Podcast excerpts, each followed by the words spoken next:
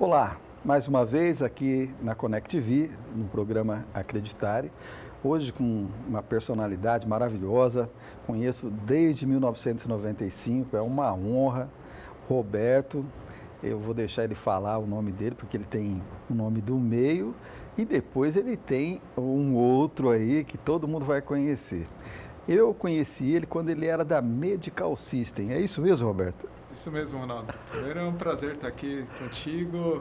Uma jornada longa aí desde 1995. Obrigado pelo convite. É Roberto Ribeiro Cruz, né? Roberto Ribeiro da Cruz. Da Cruz. Nome, nome forte, nome... É, obrigado. Graças a meu pai, né? Português? Tem uma história portuguesa. É uma mistura enorme. Isso é uma das coisas que minha filha mais nova sempre tenta saber qual é a origem. E é uma mistura. Tem é italiano, mistura. tem austríaco, tem tudo que você imaginar português, tem tudo que o você lado, imaginar nessa O lado família. mais emocional é o italiano ou é o português? Olha, a gente teve mais contato com o italiano, né? Apesar de eu ser de exata, ser um cara muito racional, o pouco que vem de emoção acho que é do italiano mesmo ali, da, da parte da minha mãe. Que legal. São duas... É descendência maravilhosa, né? O italiano e o português, acho que são coisas assim que a gente aprende muito com eles. Quem não aprendeu com eles, né? Não, com certeza. Acho que muita tradição, muita cultura e, e a gente aqui no Brasil carrega isso em, em todos os sentidos, né? Desde a da comida, do jeito de falar com as mãos, querendo ou não, você vê que tem aqui, né? Então isso é, é, bem forte. E como é controlar esse lado italiano, assim, às vezes de dar, na hora de dar uma resposta? Você deve ter trabalhado uma inteligência emocional, uma neurolinguística? Ah, eu, eu me julgo uma pessoa bem comedida, bem racional. É, gosto de tomar decisões, principalmente empresariais, no, no dia a dia dos negócios, olhando fatos e dados e com bastante racionalidade. Obviamente, em alguns momentos a gente fica bastante nervoso e tem que ser comedido, né? Acho que, Sim. principalmente quando a gente lida com pessoas, acho que manter a, a, constância e as palavras com sabedoria ajuda a sempre ter um time unido e, e alinhar os objetivos sempre de um time. Né? Olha aí, que dica maravilhosa essa, né? Você se manter é, comedido, pensar com calma. Isso é uma dica maravilhosa para quem está começando, Roberto. É verdade. Acho que principalmente é, o brasileiro de uma maneira geral ele é muito emocional, né? Ele trabalha muita emoção e e é bem impossível. Então, se a gente consegue raciocinar, pensar, contar até três, não é fácil muitas vezes, é sempre difícil, principalmente no calor de uma discussão com o cliente ou com, com alguma pessoa que é importante, mas acho que é, o benefício é maior, assim, acho que pensar e, e eu particularmente gosto sempre nem 8 nem 80, acho Sim. que sempre a gente compor acha uma solução, é aquela coisa que a soma zero ninguém ganha, né? Então Sim. acho que no contexto assim, de empresa sempre procurar uma Sim. onde negócios que todo mundo ganhe, né? Roberto, uma das car características que eu mais admiro em você é o fato de negociar. Você sempre foi muito negociador e muito bom de relacionamento. Quanto isso te ajudou a transformar a Medical System na Pixel? É uma boa pergunta. Acho que, primeiro, obrigado pelo, pelo elogio. é, ne negociar, eu particularmente gosto, é, principalmente quando a gente busca algo que, que traga valor para todo mundo. Isso foi bastante importante ali em 2012, 2011 para 2012, quando nós fizemos a fusão da Medical Systems com a Pixion, que deu origem à, à Pixion que é hoje. E ali no momento de unir duas empresas, unir investidores, acomodar todas essas pessoas, eh, foi fundamental ter muita parcimônia na negociação, sempre buscar entender a, as necessidades, o que as outras pessoas buscavam, para que a gente construísse uma relação duradoura. E olhando essa trajetória ali de 2012 para hoje, acho que foi bastante válido e trouxe bastante frutos. Né? A gente conseguiu ter um time de founders ali da empresa bem coeso, conseguimos uhum. ter investidores bem engajados e que ajudaram, de certa maneira, a empresa chegar onde chegou hoje. Não, e é muito gratificante ver o time que você trabalhava, porque hoje a maior parte desse time é, está de alguma forma bem situado no mercado, bem. Então isso é fruto de um laboratório que nasceu lá com vocês. Né? É, esse é um tema muito legal, Ronaldo, porque no começo eu lembro que eu ficava muito chateado, muito chateado, porque às vezes você conhecia uma pessoa, desenvolvia a pessoa e era uma pessoa extremamente competente, a gente acabava tendo um, uma afinidade, um relacionamento Sim. profissional ali no dia a dia e de repente aquela pessoa achava uma oportunidade melhor e ia.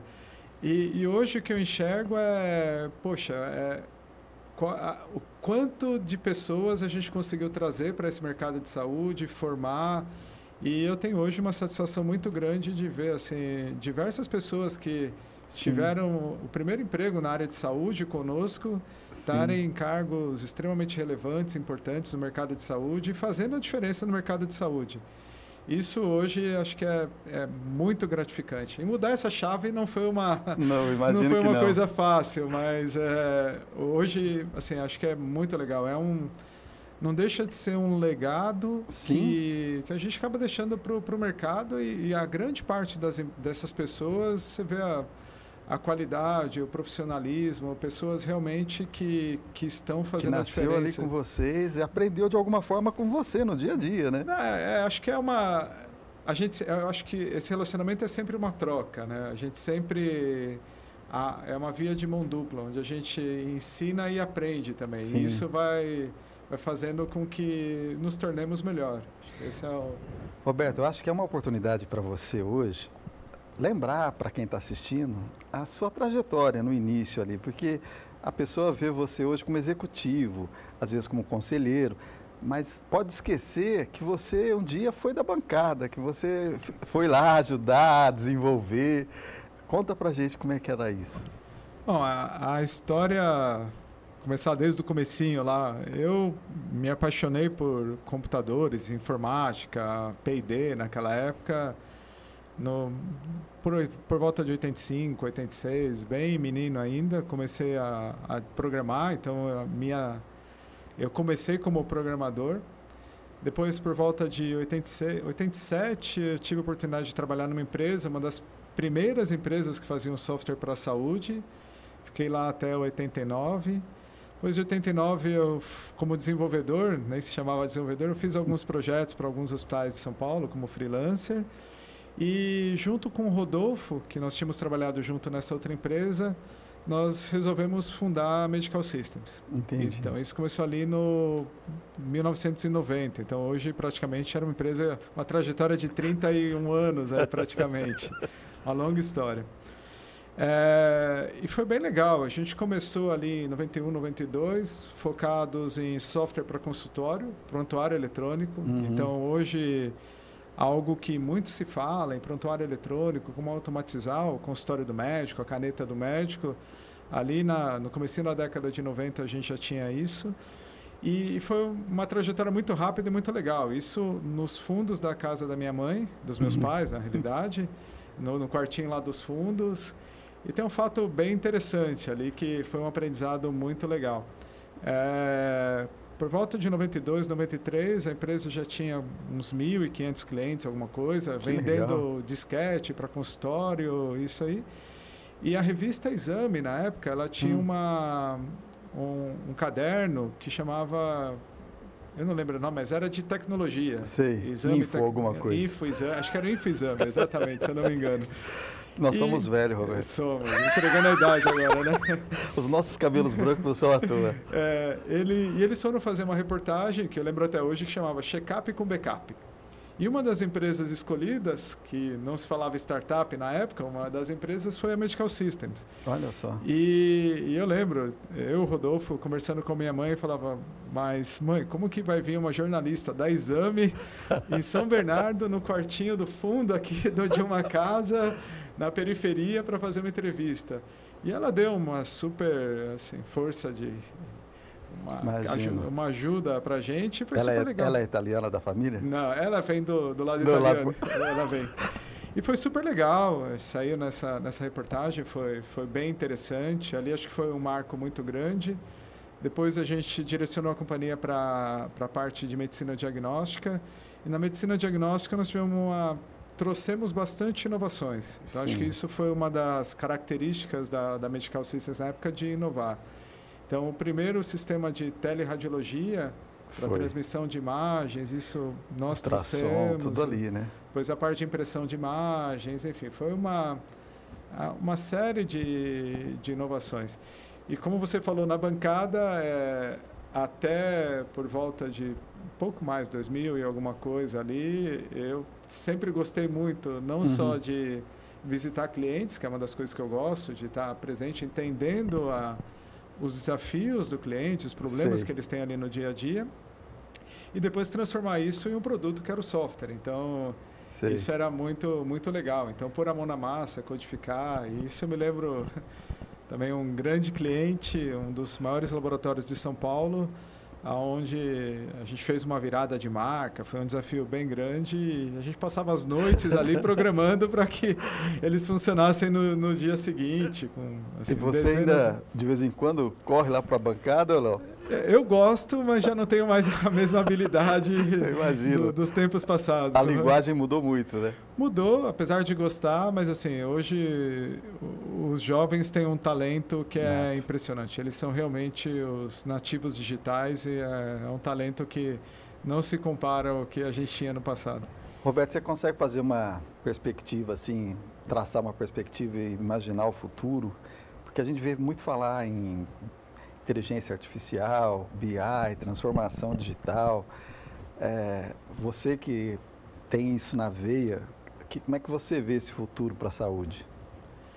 Olha, tem, tem bastante coisa por vir. A, a, área de saúde ela tem uma característica que ela não tem uma adoção muito rápida da, das tecnologias de apoio. Então, assim, é uma, ela precisa se sentir um pouco mais confortável para se aplicar essa tecnologia. E eu acho que o que vai vir de mudança vai passar pela transformação do sistema de saúde também. Então, assim, acho que a própria tecnologia ela vai trazer uma transformação que o sistema de saúde precisa hoje. Porque Sim. hoje, se a gente olha, a gente cada vez está ficando vivendo mais, é, nem todo mundo vivendo de forma saudável, então isso vai acumulando algum tipo de, de doença, ou que seja crônico ou não, e no, no, o sistema de saúde não suporta. Então, acho que a gente vai ter que ter uma mudança grande nesse sistema de saúde, no comportamento das pessoas, inclusive do, dos pacientes. E eu acredito que a tecnologia em si vai ser o, o agente que vai possibilitar, possibilitar essa mudança isso. como toda. E mais do que rotular, acho que inteligência artificial ou big data, o que seja, é como isso vai chegar na, na palma da mão de um, de, de um, um paciente e de um paciente no, no seu smartphone. e aí, é, falando de, de futurologia, uma vez eu tive a oportunidade de assistir uma palestra de um futurologista, ele falou que a, a humanidade ela não tem a capacidade de entender o potencial das coisas novas e dar nome para eles. Sim. Então é, a gente sempre procura associações antigas e, e o exemplo que ele trouxe foi justamente esse, é o smartphone. Então é um telefone inteligente que de telefone hoje ele não tem nada. Não tem nada. É, é um mas, computador, né? Mas a, a, capacidade humana de, de dar um nome novo para ele, de entender aquilo, é, é limitadíssima. E Sim. hoje talvez seja o, a, o que vai, um, uma dos, vamos dizer assim, dos devices do, que a gente usa que teria talvez a maior capacidade de transformação da humanidade, a gente já está vivendo isso. Né? Muito bom. Roberto, a gente vai ter que fazer um intervalo para nosso diretor da câmera lá fazer sucesso e ganhar o dinheiro dele. E a gente já volta.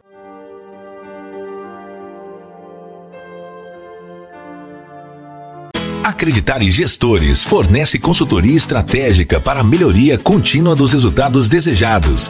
Acesse nosso site acreditaregestores.com.br. Inscreva-se no nosso canal no YouTube Acreditar em Gestores Associados.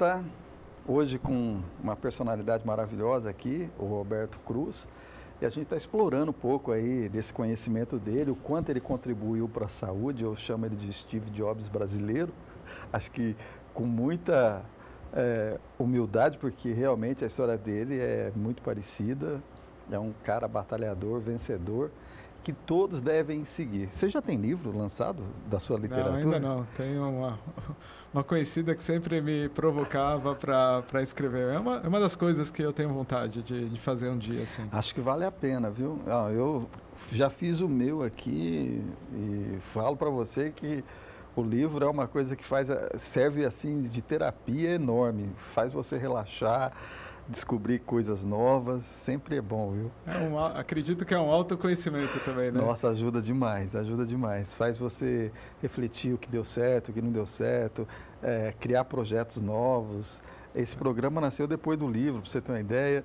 Ah, muito legal, Ronaldo. Isso aí é E o nome do, a primeira apostila que eu, que eu lancei chamava Qualidade Fazendo Parte de Você que era o slogan da RD. RD é a qualidade fazendo parte de você. Aí eu peguei só isso e fiz a apostila para explicar isso.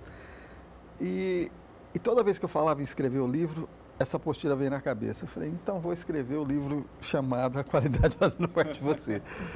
E a ideia é trazer exatamente isso. O quanto você precisa querer a qualidade para que ela aconteça. E isso, essa garra eu vejo em você, por isso que eu te convidei. Acho assim, você primeiro fez a qualidade com a Medical System para depois você crescer com ela. É, eu acho que isso foi uma, uma formação muito forte da nossa época. Sim. Então eu, eu me lembro que a, a, toda a faculdade foi pautada em qualidade, qualidade. Então a gente a formação foi, foi a base disso, foi. e isso a gente acaba carregando, né? Então eu, tinha, eu lembro de um professor que sempre falava, era sempre melhorando. Sim. Sempre melhorando, então é... E bem e... naquela época do José Serra, é, que trouxe a Doroteia Werneck, aquela coisa toda, que, que colocou no Sebrae várias coisas referente à qualidade. Então aquilo entrou no Brasil numa época né, que tinha aquele discurso né, de trocar carro. então a gente incorporou isso, né? E eu acho que isso é muito importante. E as pessoas que estão mais novas, talvez não vai entender essa ficção nossa, essa, esse desejo nosso pela qualidade. É, isso acho que é uma das coisas que talvez mais chateia no dia a dia. Porque essa busca pela qualidade, por um serviço de excelência que, que a gente imagina, que a gente quer fazer, nem sempre chegar na ponta. É.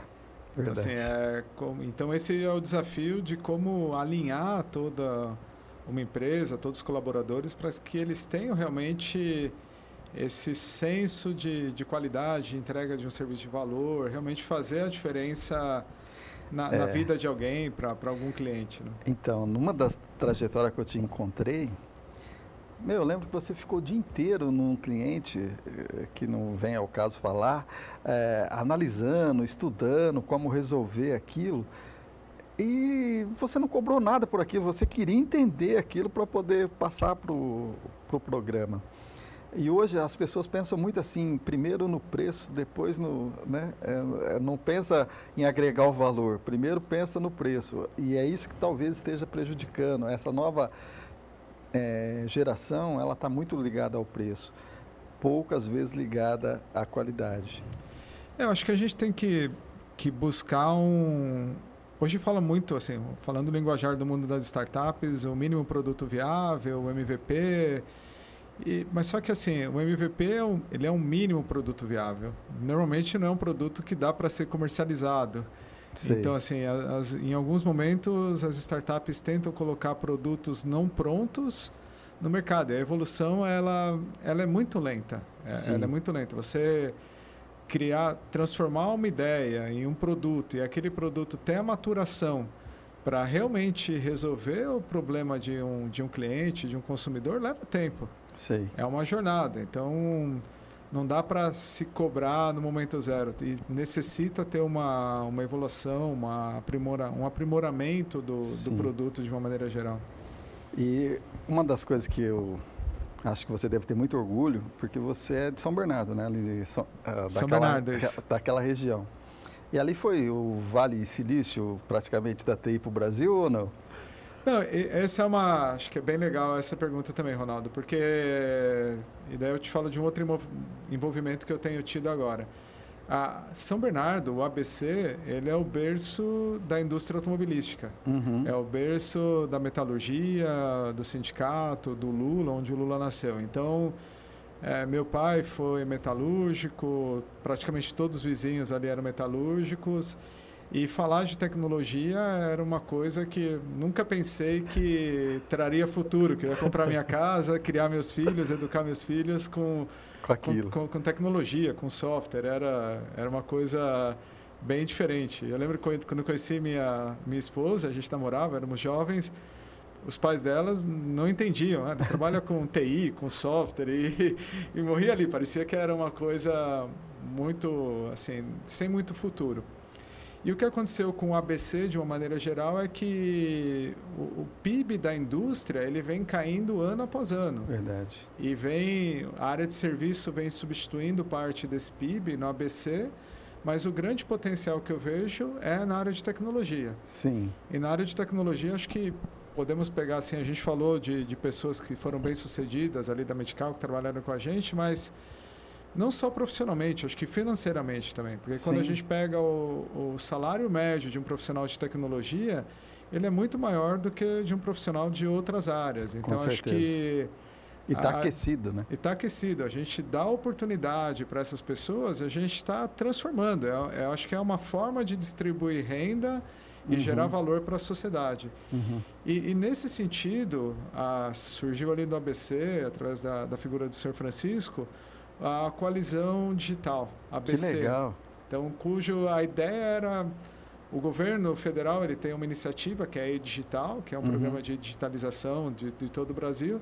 E a ideia foi como que a gente traz esse programa para o dia a dia das empresas, como a gente ajuda as empresas a serem mais digitais. Muito bom. E a partir disso surgiu um, um programa que está em cima de tudo, que é o Brasil 5.0, que tem o propósito de tornar o Brasil protagonista mundial na transformação digital. Então que isso maravilha. é, é bem, bem legal e transformador. É o, acho que é o que realmente necessita. E como, eu diria, como fruto de, desse programa, como apoio indireto, porque na realidade é um, é um trabalho pro bono, uhum. apartidário, realmente com, com propósito que isso aconteça, uhum. foi participar indiretamente, por exemplo, das discussões em Santo André para que fosse a primeira cidade a ter uma legislação para as antenas do 5G. Que legal. Que é um dos grandes problemas hoje que vai ter para implementar o 5G. É, existe uma legislação de antena que era, não estava adequada. Em Santo André era a primeira cidade a estar preparada para receber as antenas 5G.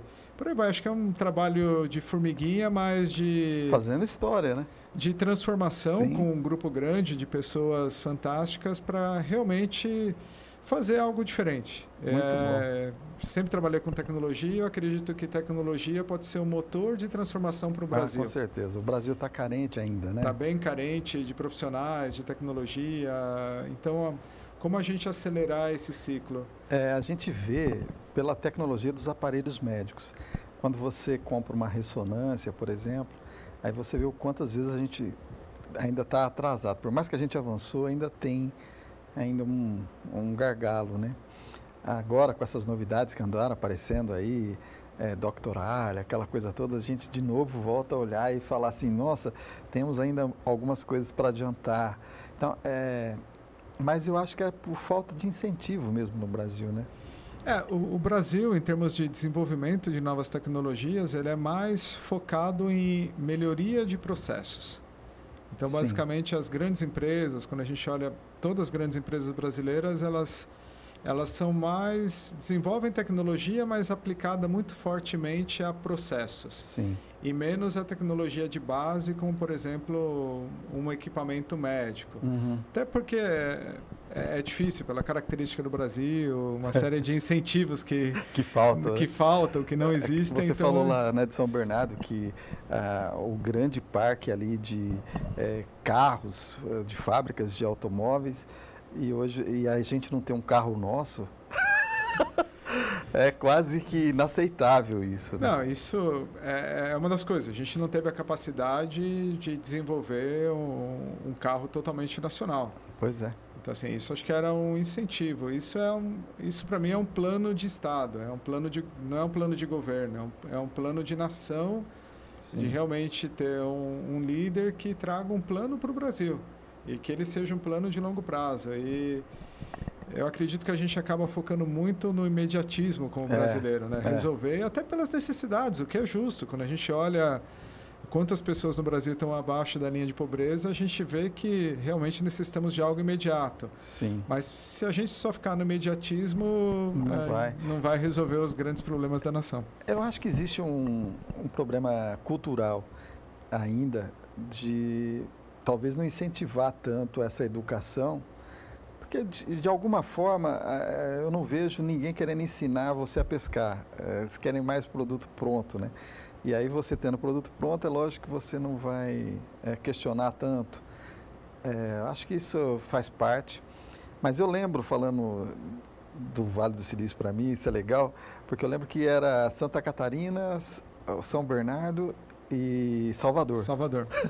e ainda continua esses três ou já tem coisas uh, Não, a gente, a, Esse é um aspecto interessante. A gente, os três escritórios continuam, então a gente tem um, mais, mais pessoas nessas cidades, mas hoje a Pixon tem cerca de 400 e poucos colaboradores Caramba. em 118 cidades diferentes.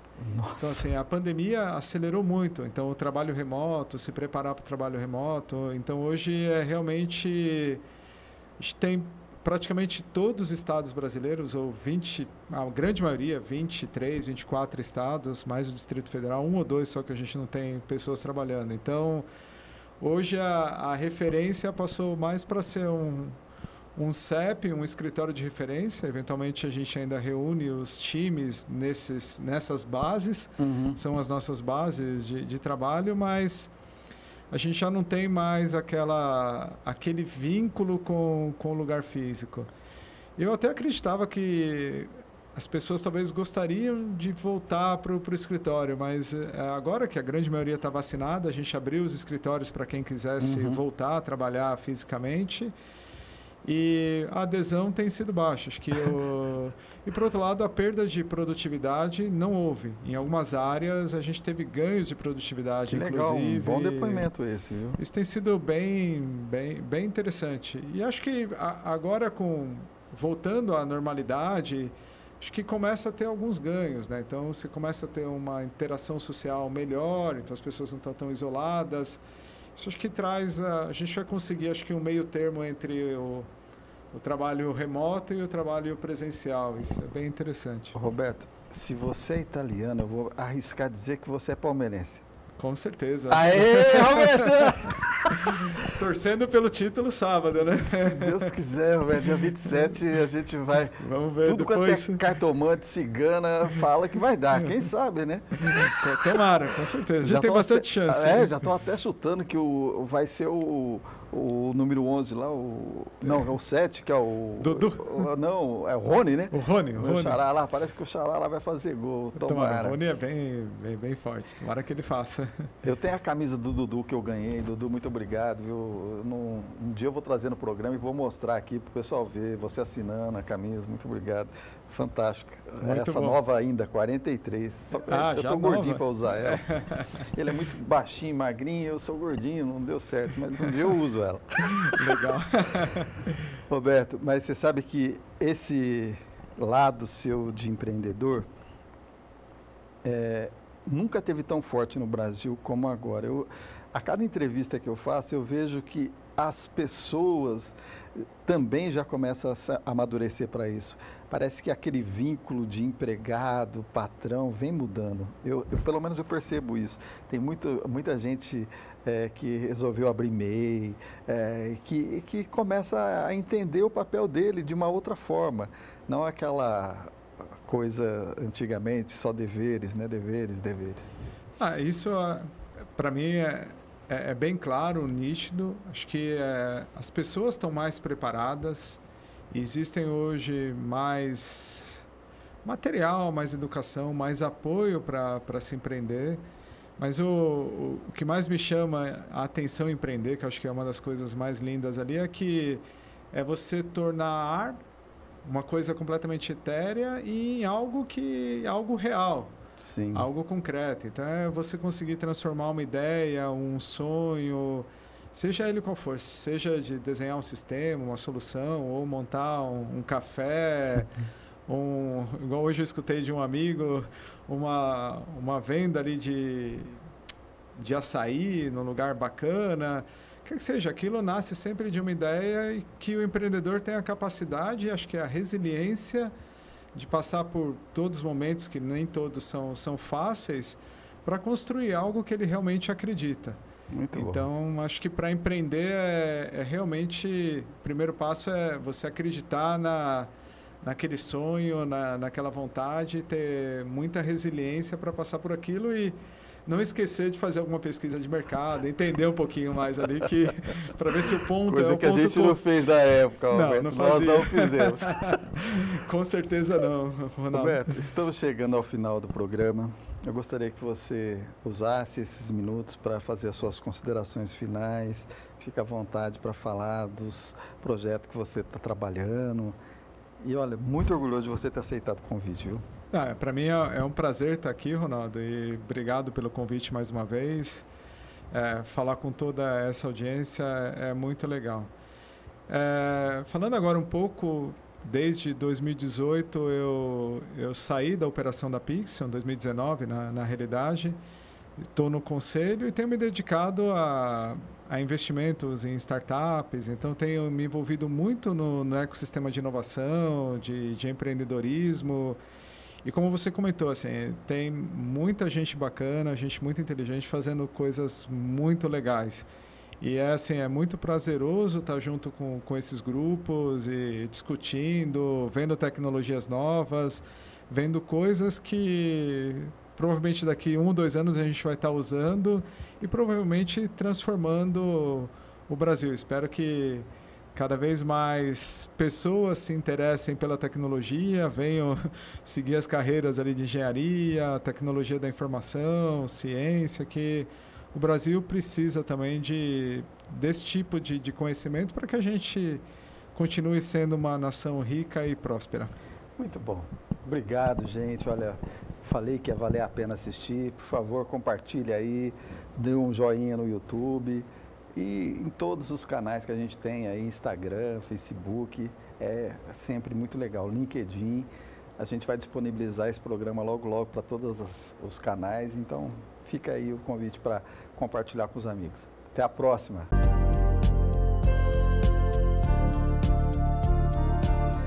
Acreditar Gestores fornece consultoria estratégica para a melhoria contínua dos resultados desejados. Acesse nosso site acreditaregestores.com.br. Inscreva-se no nosso canal no YouTube Acreditar Gestores Associados.